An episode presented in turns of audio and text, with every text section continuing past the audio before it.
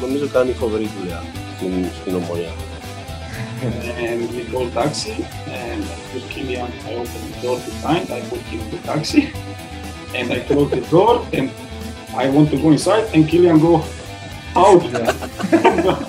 You're gonna get someone messaging you afterwards saying, "Why did you mention me?" Hey, fuck them.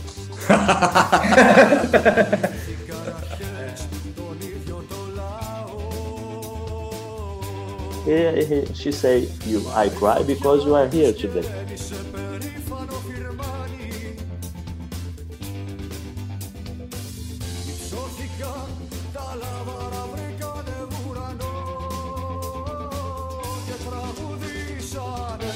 Α, πάμε σιλά καμουθιά, βρε μαύρε γάμο τα μέσα.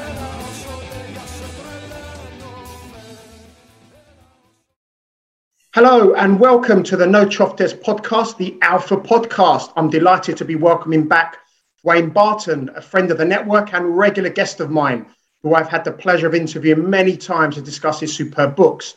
Join us today, is Sammy McElroy, the former Manchester United and Northern Ireland international, as we discuss his new autobiography.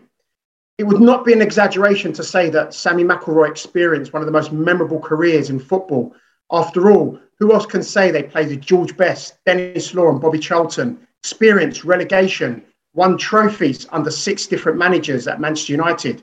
With more than 400 appearances for the club, Sammy, the last player signed by the legendary Sir Matt Busby, is truly a bona fide Old Trafford legend and is an intrinsic part of the fabric of the club's illustrious history.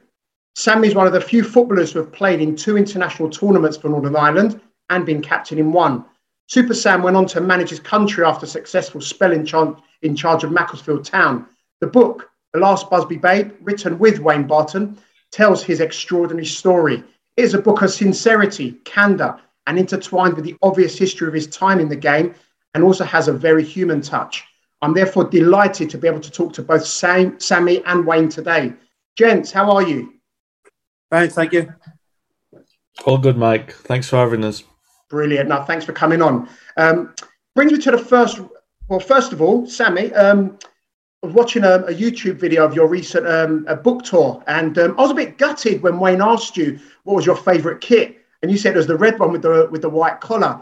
But Sammy, do you actually know how iconic that white admiral shirt is with the with the black lines going down? But I guess as fans, we look at it from afar, uh, while you actually got to wear them and have that badge on your chest.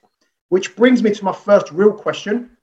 And I'm going to start at the end of the book, Sammy, and in fact, on the final page. And there's a reason for this, because as I was reading it, uh, the, you know, the book does end with a theme that runs throughout the book. And that theme is that sheer pride that you had in playing for United. It, it, it jumps off the page, and you talk fondly and lovingly about tradition and heritage. And as a United fan myself, it is heartening to read that from, from a legend of the club. Um, I want to ask you, Sammy, what's, what's having this feeling? Did it help make you the player that you were? Um, and is it because you cared? And were there other players who shared this emotion? And did it help their game as well? I think with me personally, and and and I, and I talked with Wayne in great length of this. One, I couldn't let my father down. I couldn't let him down. Um, he was the one that sort of started me off with a ball in my hand, told me about football, played with me when he could, and um, watched most of my games when I got him across the water from from Belfast. And uh, I, I always had this that if I play football, I want to be, um, you know, for years and years and years, I want to be playing football. If I can play for Manchester United for a long time, which fortunately I did, and also play for my country, which uh, I did. And uh, my father was my main reason why I can't fail at this game. Brilliant. Brilliant. I mean, the book is titled um, The Last Busby Babe, and you, and you were Sir Matt's last signing. How did it feel then as a teenager and since as the years and decades have gone by? How do you reflect on that moment when Sir Matt told you, sat you down and told you that you were going to be a Manchester United player? Well, obviously, at first I had two years apprenticeship, uh, learning my trade, doing jobs around the ground, um, cleaning the, the players' boots and stuff like that. That was, that was part of our apprenticeship.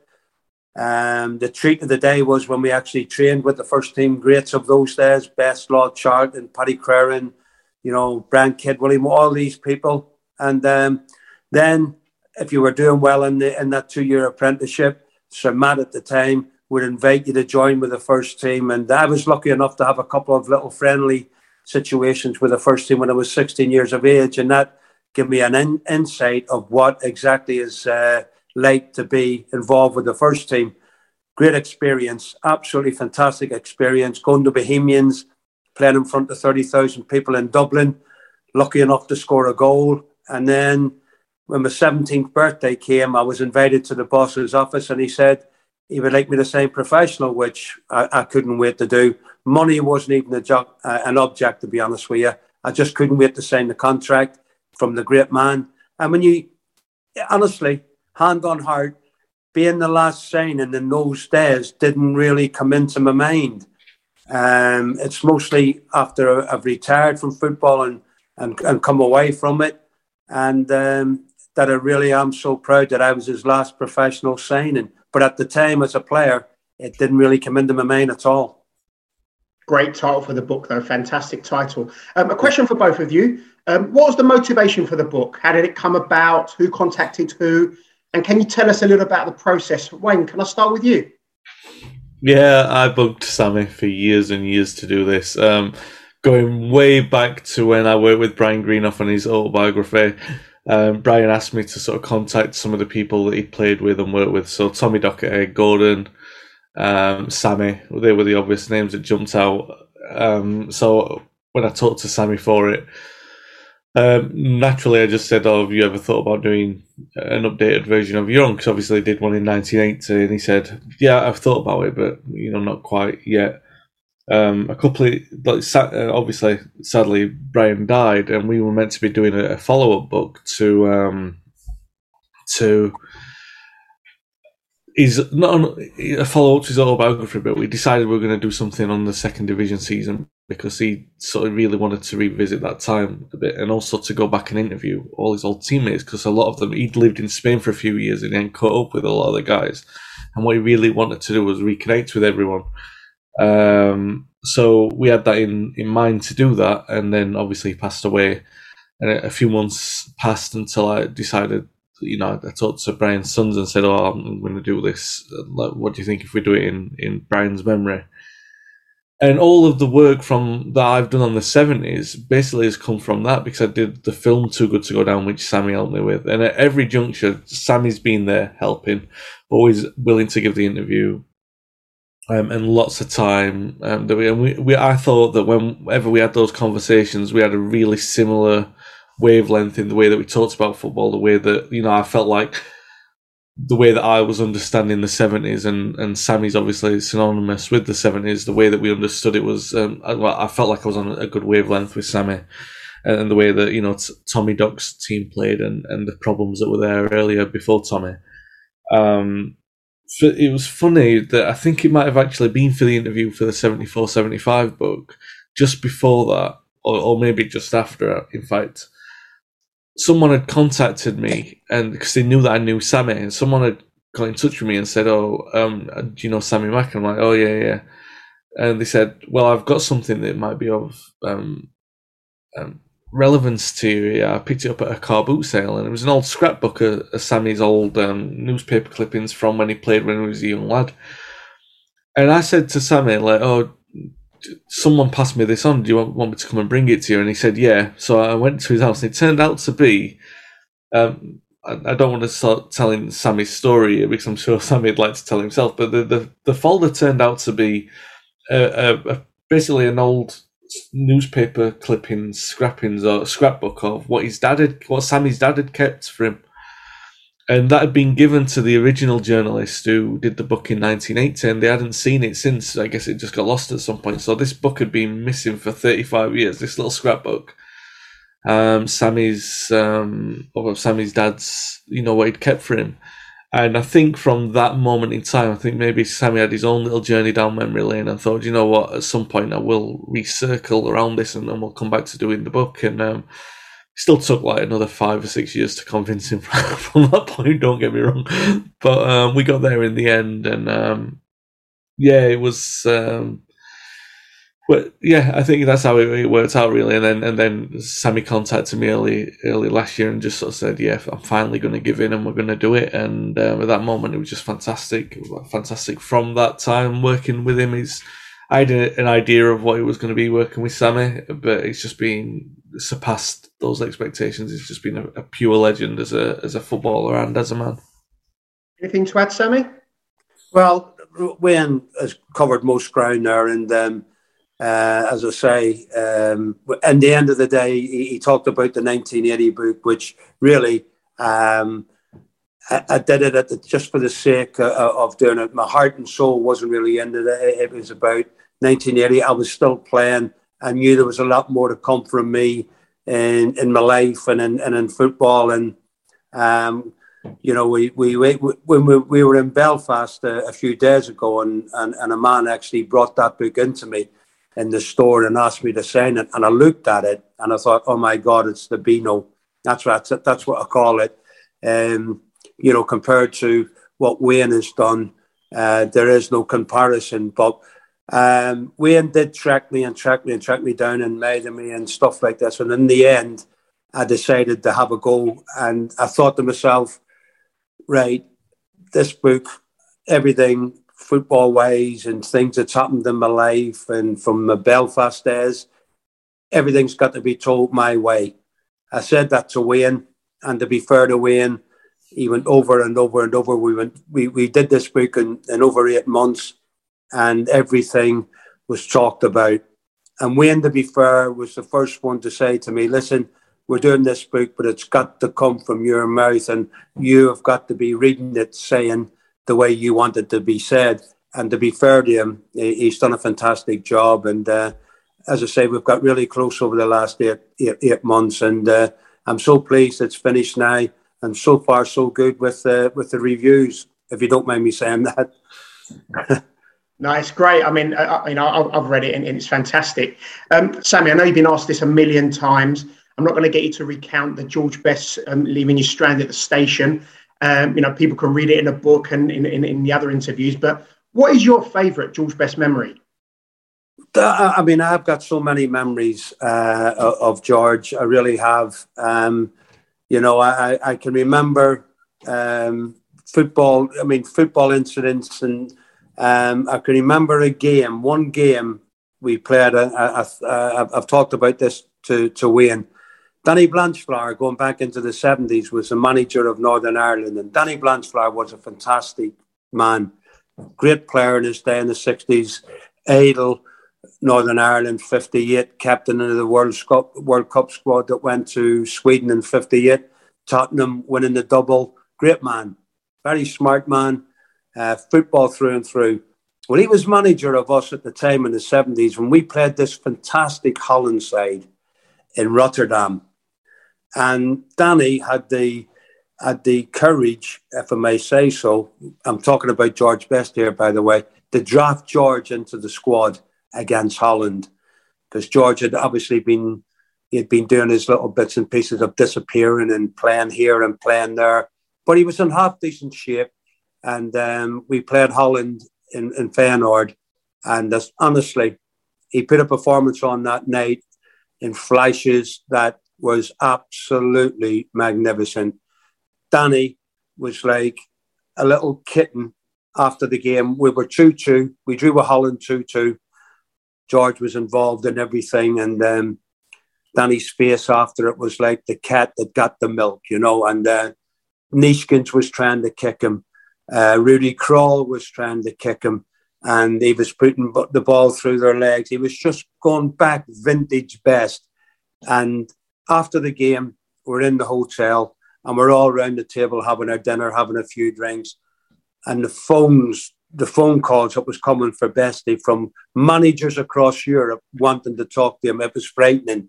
And George just took everything in his stride as if to say, I'll talk to them and listen and, and whatever, because that's the type of man he was.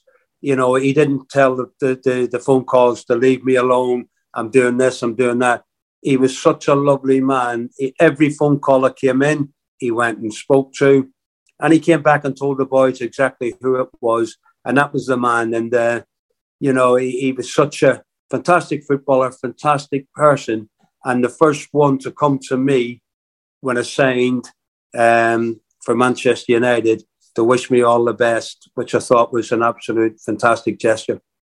Brilliant, brilliant. Uh, and that does come out in the book that um, you know that that, that affection. Um, Wayne, I know that you are always meticulous with your research for every book. Is there anything um, which surprised you during the process? Any stories that really excited you to include, and anything that you found difficult with this book? No, I mean, yeah, thank you for the compliment, and I, Sammy said that a few times as well. But Sammy's Mister Manchester United. He's on. He, he's called me an encyclopedia, but he definitely is. Do you know what I mean? Like, so there was nothing.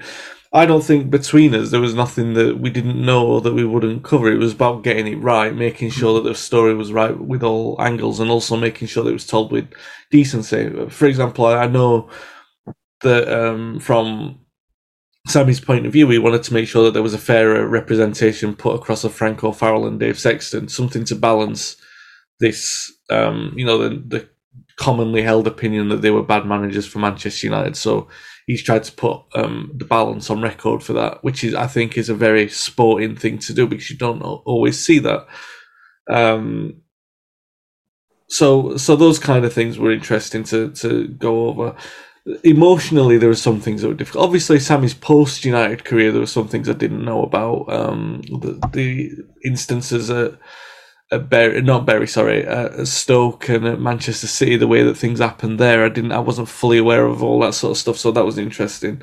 In terms of emotions, obviously there was the the summer of 1986 where he, he captained this. He was basically a professional. And we've talked about this in the book, obviously, personal and professional polarization where you've got this professional high and personal low. And I think it's actually said one of the sentences in the book was if you separated the two into different years, then Sammy could say that 1986 was the best year of his life. But because of the fact that there was this massively personal um, juxtaposition there with with his both of his parents passing in a matter of months. Um, you know, I, I knew Sammy well. We've known each other for a long time, and, and obviously we've been working on this book and, and we've been getting closer and stuff like that. But there, there are moments like that because we're not just like when we're doing an interview for a book like this, where I'm also talking about my personal experiences of grief and stuff like that. We're having a comedy. I'm sure Sammy will agree with me. In those kind of moments, Sammy's telling me his life story, but we're having a conversation. I'm recounting, oh, is this how you felt? Because I had this experience with grief. Is that something that you would feel like? And I can remember that we were meant to be talking about the World Cup in that conversation, and Sammy got so emotional talking about his parents dying that none of that conversation was about football. We probably spent about that was probably the longest interview we did, probably about two and a half hours, and we were just talking about life and death and grief and what what impacts that has. So I think that kind of thing. I'd always said to Sammy from day one, one thing I wanted to do was make this a human story, and this man just happens to play football for Manchester United and Northern Ireland, and we'll see where that takes us. I didn't expect it to take us on this journey where we were talking about grief and everything like that, and that Sammy's such a, a man associated with football that someone will be reading this book and they'll come to that story and they'll be going, "Oh my god, do you know what? That's such a universal thing that I, everyone can. You know, we can't all relate to scoring in an FA Cup final, can we?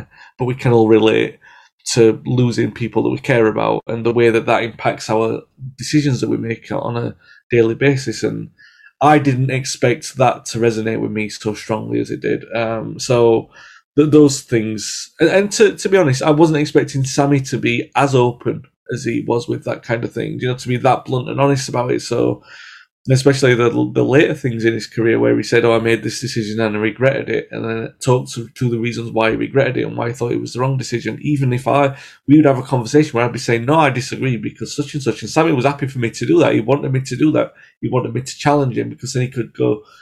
No, I see where you're coming from, but I still felt like it was this decision that I made, and I made it for the wrong reason, or I made it for the right reason, but really it was the wrong reason hindsight, all that sort of stuff.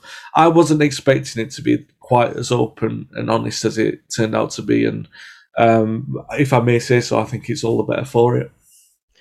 sort of a um, great link to the next question because reading the book, um, you know, I, I am struck by how emotive and poignant parts of it are. There are, as you've alluded to, lots of personal stories. It, it isn't it is an autobiography after all, but it just feels different to others about uh, about other footballers I've read.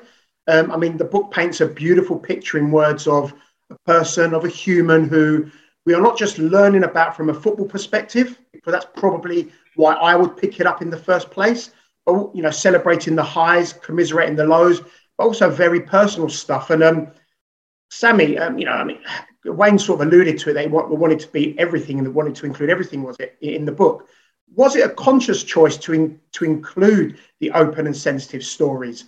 Um, and how how difficult was it for you to one talk about them, but also then to to have people like me who I don't know you, but also people you know you know people who don't know you to to read about your personal stuff.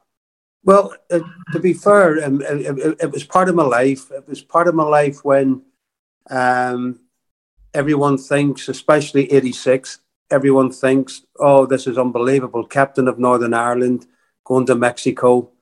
Um, what what a, what a fantastic stage for your football career to be at at this time to be captain going to a, the biggest tournament in the world. And um, you know I, I, I, told Wayne about the story before I actually went to meet up with the Northern Ireland squad in, Al, in Albuquerque.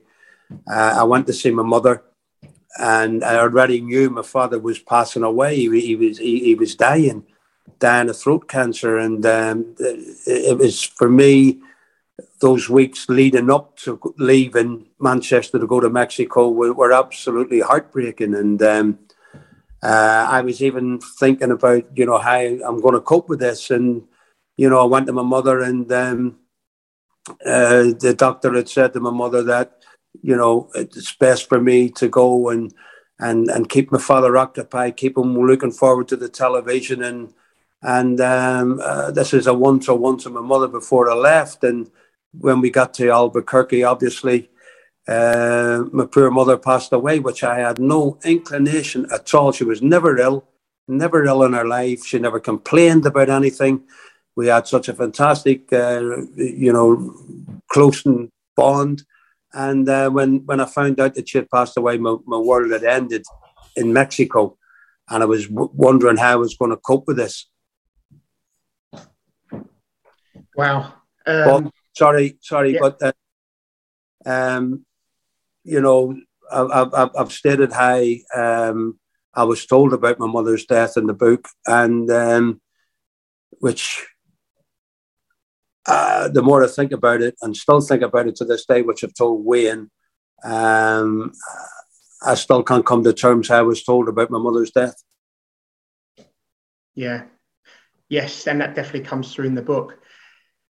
Moving on to happier moments of your career, if I look at things like getting to cup finals and any opportunity I get to ask a player from your generation, Sammy, I, I really want to ask this because watching cup finals growing up and England internationals on TV, the commentators never fail to mention the size of the Wembley pitch and how different it is to play at the home of football.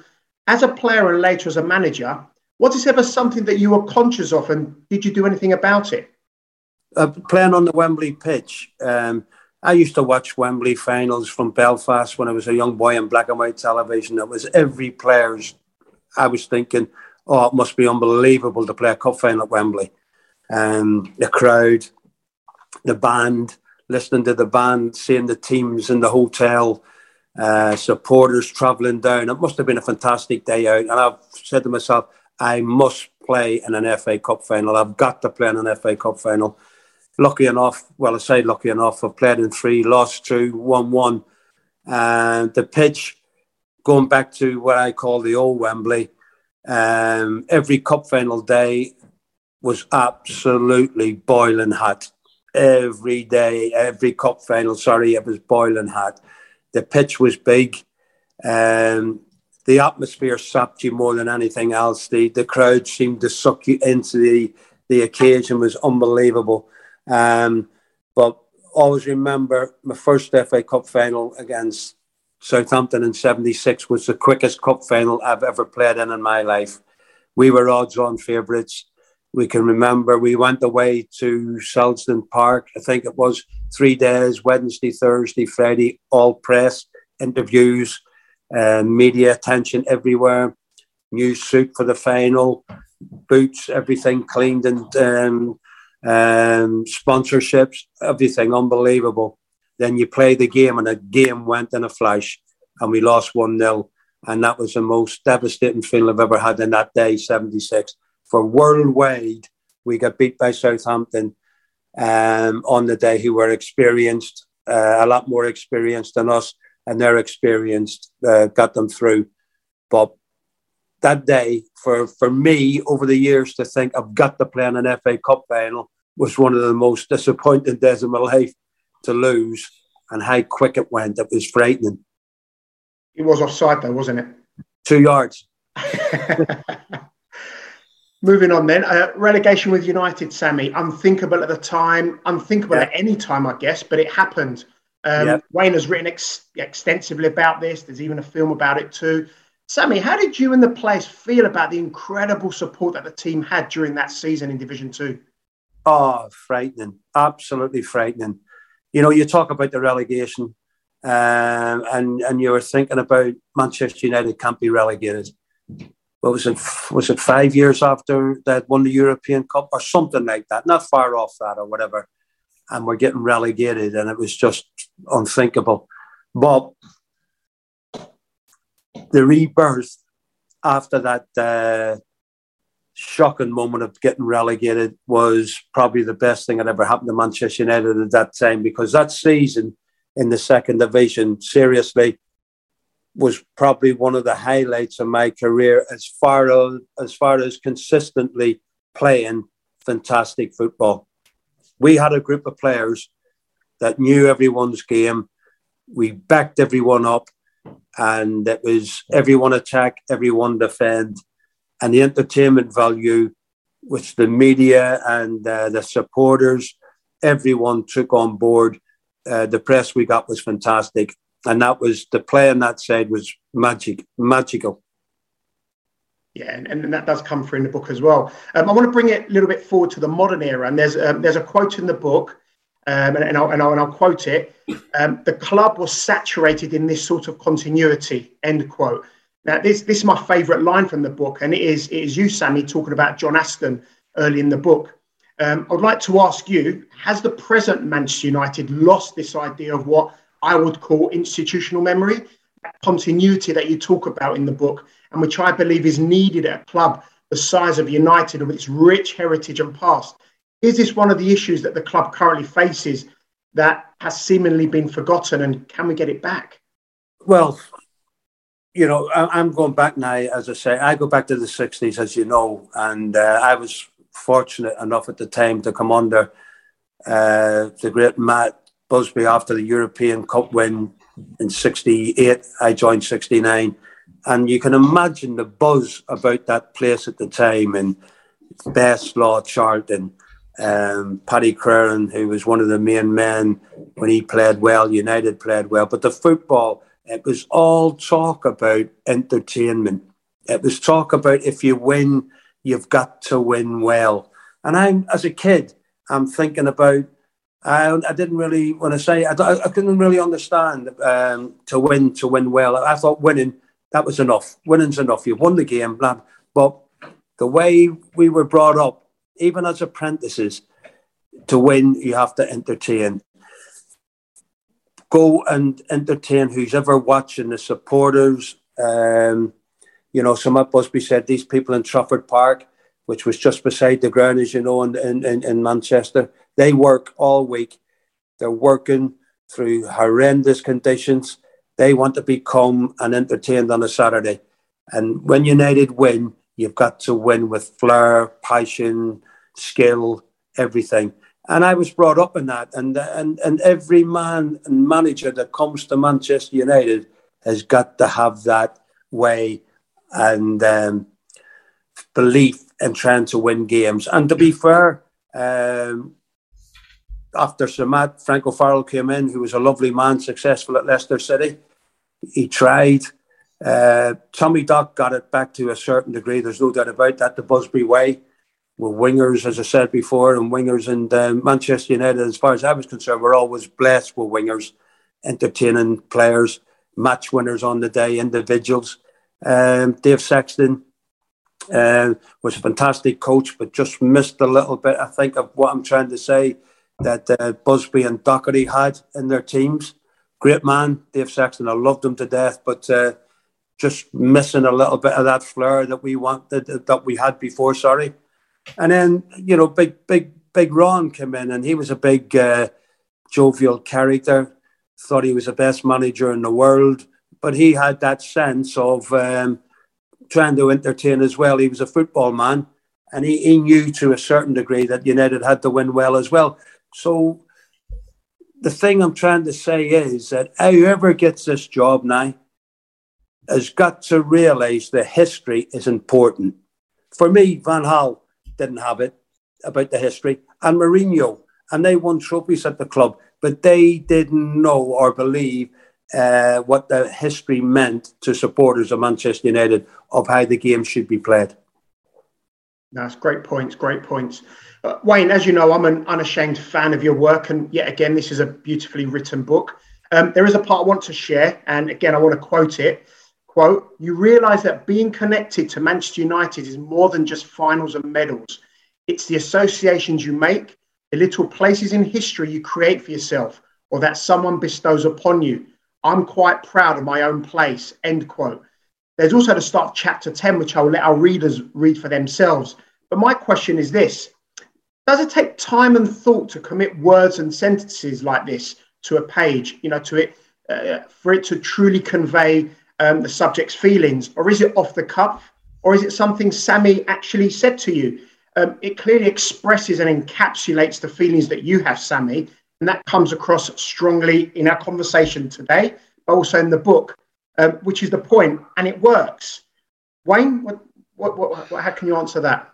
Yeah, it's a mixture of all, all that. Um, a lot of the stuff is verbatim, like Sammy actually said it. Don't get me wrong, and, and if and if it wasn't the words which he actually said, we went over it. Say, is this what we're trying to actually? Is this what we're trying to say? Rather than like, you know, me just making it up and putting it, uh, putting the words in his mouth. Everything that's on that page in that book is something that Sammy's we Sammy and I have gone over and said no this is the way that it needs to be written. This is this is what I'm trying to say. So well, let's put that to bed. Yes I know ghost written books that can happen but this is Sammy's book 100% this is Brilliant. Sammy's story the way that Sammy wanted it to be told and nothing in there isn't um, Sammy's um, articulation or, or the way that he wants. So all those the, the, lines that you've just mentioned, they're all from Sammy. They're all from the heart. They're all exactly as he means them.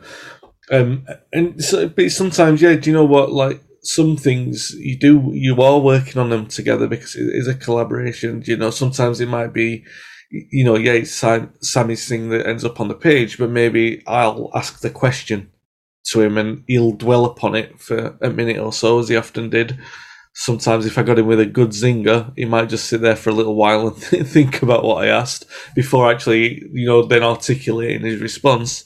So you get a, a few things like that, um, you know, and obviously, yes, sometimes they are leading questions. You know, do do you think such and such, and then we'd work it that way. You know?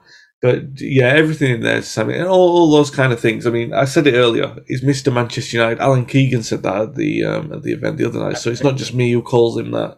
Sammy's now entering this generation of people, and Sammy will know exactly what I mean, and he'll probably be very uncomfortable with me saying it there's a generation of people who Sammy look at like Wilf McGuinness, uh, people who are steeped in Manchester United history. You just refer to like there's three or four people who are alive that you think, oh, they are everything that Manchester United represents.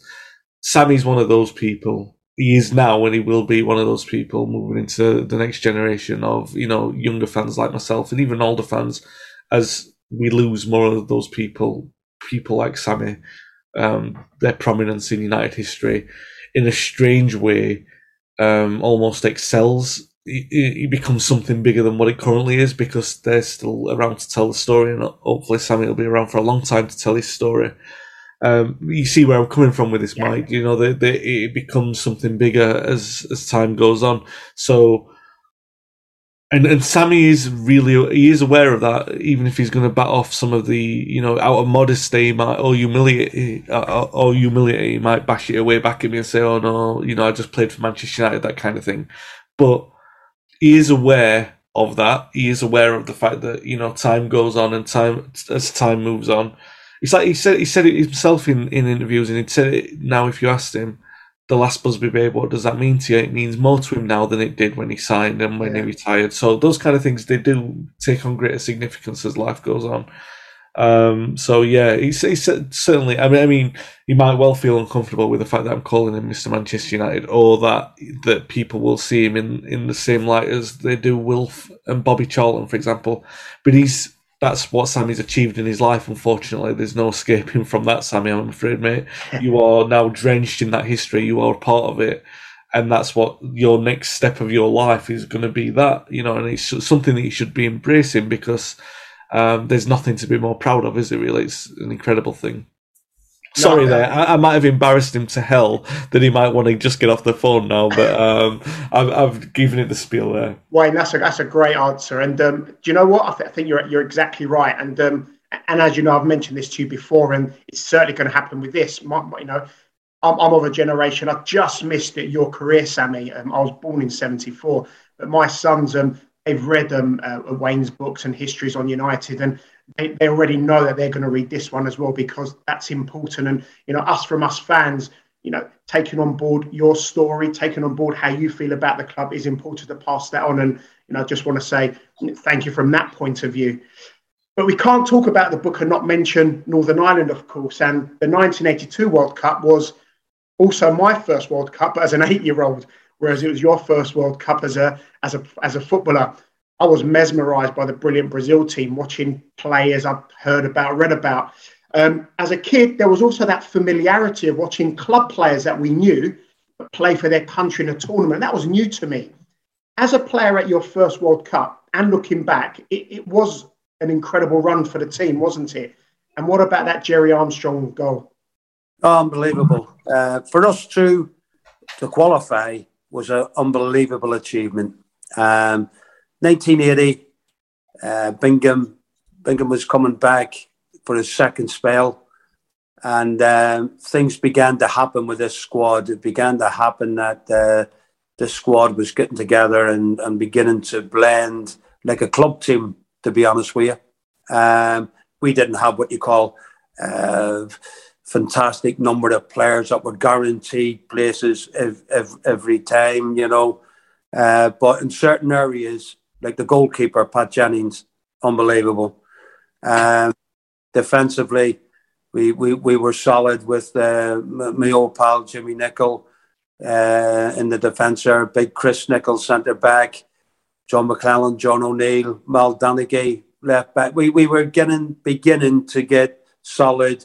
Martin O'Neill midfield, Tommy Cassidy, David McCreery, the old Manchester United player, myself, um, and up front um, you know, we had uh, we had wingers as well, little Terry Cochrane, Ian Stewart, Big Gerry up front, Billy Hamilton up front were, were, were the sort of main players around at the time.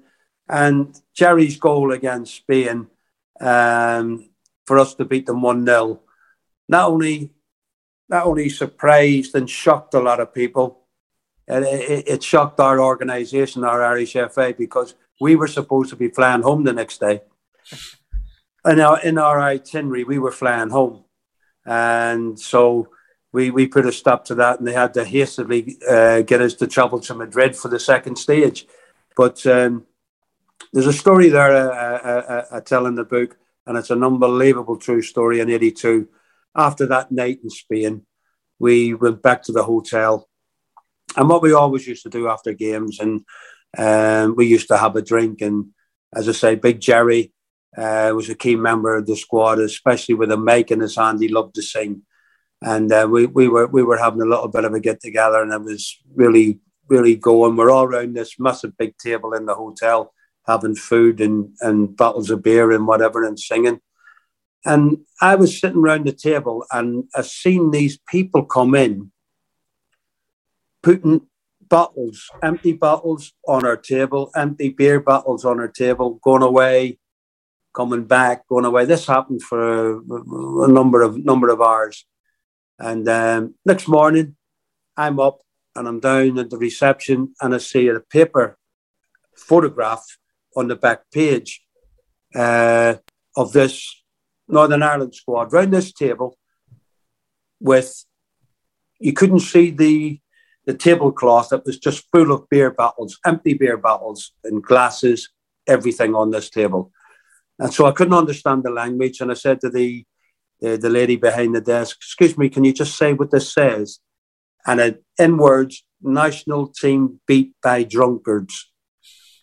So I picked the paper up and I'm thinking, I'm looking at it, and my big mate, Whiteside's a couple of yards away from me. And I said to Big Norman, Hey, big man, have a look at this. And he went, God, he said, look at that. We drank more than that, Sammy, didn't we? And it was it was such a statement, but that was Big Norman just saying that that these people had put extra beer bottles on our table to make us look like a pub team, really, in in a nutshell. And uh, the pub team beat their national team, and brilliant. that was a fantastic achievement. Brilliant, brilliant. Uh, Sammy, before I fire some short, short, sharp questions at you, um, Neil Lennon, one of your former players, has taken charge of my team in Cyprus, Omonia Nicosia. Uh, just want to ask, has he has he reached out to you for any advice? If so, can you share share it with us? And if he hasn't, what would you say to him if he did ask you? Well, no, no Neil was a, Neil was a fantastic little footballer. Um, he, he was a very, very gifted midfield player. He very rarely gave the ball away, which is great, especially in international football. He's had a stellar career there he, he, in his playing days. He had a great spell at Leicester uh, and Celtic, and then he went on to manage Celtic. Oh, he's got enough experience of winning trophies um, and, and and life as well. Um, I knew I knew he had always wanted to get back into the game. He's had a couple of spells at Celtic, and then he went to Hibernian and whatever. Then things, you know, started going after the second uh, Celtic uh, situation. Now he's in Europe, which is, again is another great experience chapter for him in European football, and I'm sure you'll do your team uh, proud. There'll, there'll, be a football inside. I'll tell you that right now. There'll, there'll be no other way to play but by playing football, and he'll demand hundred percent of every player, which I think is great, and that's a landmark of Neil Lennon. Everything's got to be right. Everything's got to be hundred percent, and I'm sure that'll run through to your team. Brilliant. Thank you for that. Um, so, some some quick questions and maybe some quick answers from you, Sammy. The funniest thing you've seen in football, whether it's on the pitch or on the training ground. Well, funny, funniest thing. Well, I, I, I mean, funny, but it's not really. Uh, I, I, wouldn't like it to happen to me. Put it like this, uh, and and it involves Big Gerry, uh, my pal and my ex teammate. Danny Blanchflower was managing Northern Ireland at the time, and we're playing in the international series, and we're playing in Scotland. And as I said to you, we didn't really have what you call numbers in our squad, but everyone took it for granted in this day that if you're not starting, you'll be substitute. Danny read the team out in the hotel. Big Gerry wasn't playing. So obviously, we get to Hampden Park and the team's out looking at the pitch. I come back, a few of the lads come back off the pitch, and we see Gerry taking his gear off to get his substitute gear on. And uh, Danny came to him and said, Gerry, not today. Uh, you, you, you won't be involved in the squad.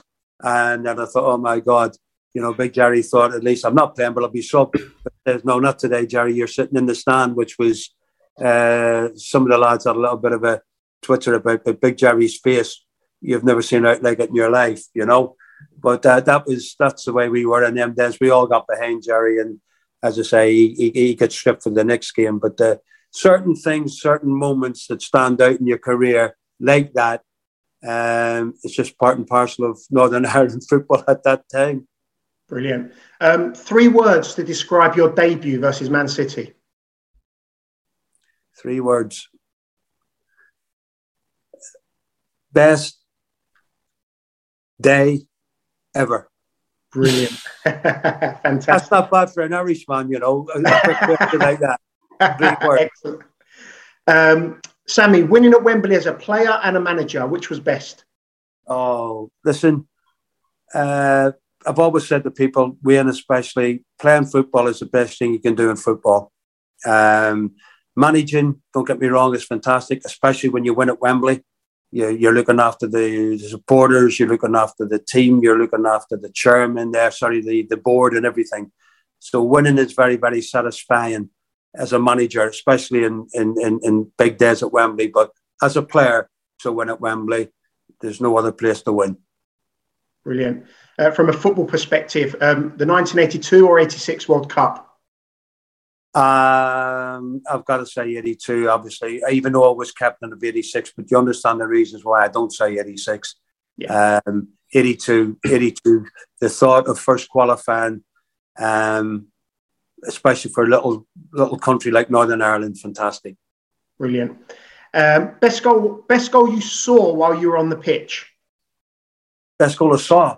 Yeah, uh, I've seen some fantastic goals, and uh, I've seen George Best score a fantastic goal at Old Trafford against West Ham when he went right across the box and beat three players, Bobby Moore included, and put the ball in the back of the net. Um, in my era, me and Wayne talked about this the other day. Gordon Hill's goal against Derby County in the semi final at Hillsborough. Uh, there, there, there's two, it stands out. And uh, there, there's many, many more, but you put me on the spot there, and them two, them two stand out. Okay. Um, should the home nation championships return? I never wanted them to stop, to be honest with you, when I was involved, because it was a fantastic 10 days for the players, especially the Northern Ireland boys, because we had a great get together. Um, and we were the last team to win it, by the way. Um, so they were they were great at the time, but England and England were the ones who didn't really want it because England and Scotland was the big day as far as they were concerned. The other couple of games they weren't really interested in, but uh, we all loved playing in it. The Irish boys, the Northern Irish boys, absolutely loved it, and it was a great ten days. Uh, to have it come back the way the games are now, I don't think you've got a chance. Yeah, unfortunately. And finally, um, Sammy, who was the best player you played against? And you can't say George in training. No, um, well, he was the best one I played with. There's no doubt about that. But the best one I've ever played against, I talked about before, that great Holland side, Johan Cruyff was an absolutely fantastic footballer. Um, great and great, great, close to George. And that's been a fantastic tribute that to George because he was a hell of a player, Cruyff. Um, Barcelona, Ajax, Holland. He could do he could do near enough everything. He could glide glide past players, score goals, make goals. He could do everything. He was a great player. Excellent choice. And and that's it. I want to thank you both for your time. It's been it, has been a privilege. Um, the book, The Last Busby Babe, the autobiography of Samuel McIlroy, written with Wayne Barton, is out now. Um, in my opinion, it's a cracking read. Lots of great stories, wonderful memories from a wonderful career. Uh, the book also tackles the lows Sammy endured as a player and a manager um, while celebrating the memorable highs.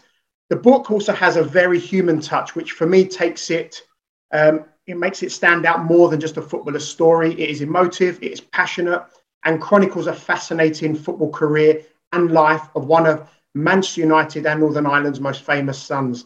Um, I'd urge you to buy it and enjoy it. So thank you again, Sammy. Thank you, Wayne. Wayne, do you want to tell our viewers where they, where and how they can contact you on social media? Yeah, they can get me at Wayne S Barton on um, Twitter and Instagram, and if they pass, if they do read the book and pass on any messages about enjoying it, I will be forwarding them to Sammy so he can see for himself. Brilliant. Thank you again, both. Um, this has been Mike Pieri, and this has been the No Choftes podcast, part of the Shoot the Defence Media Network. You can catch me on Twitter on at Del Pieri and the network on at Shoot the Defence. And until next time, goodbye.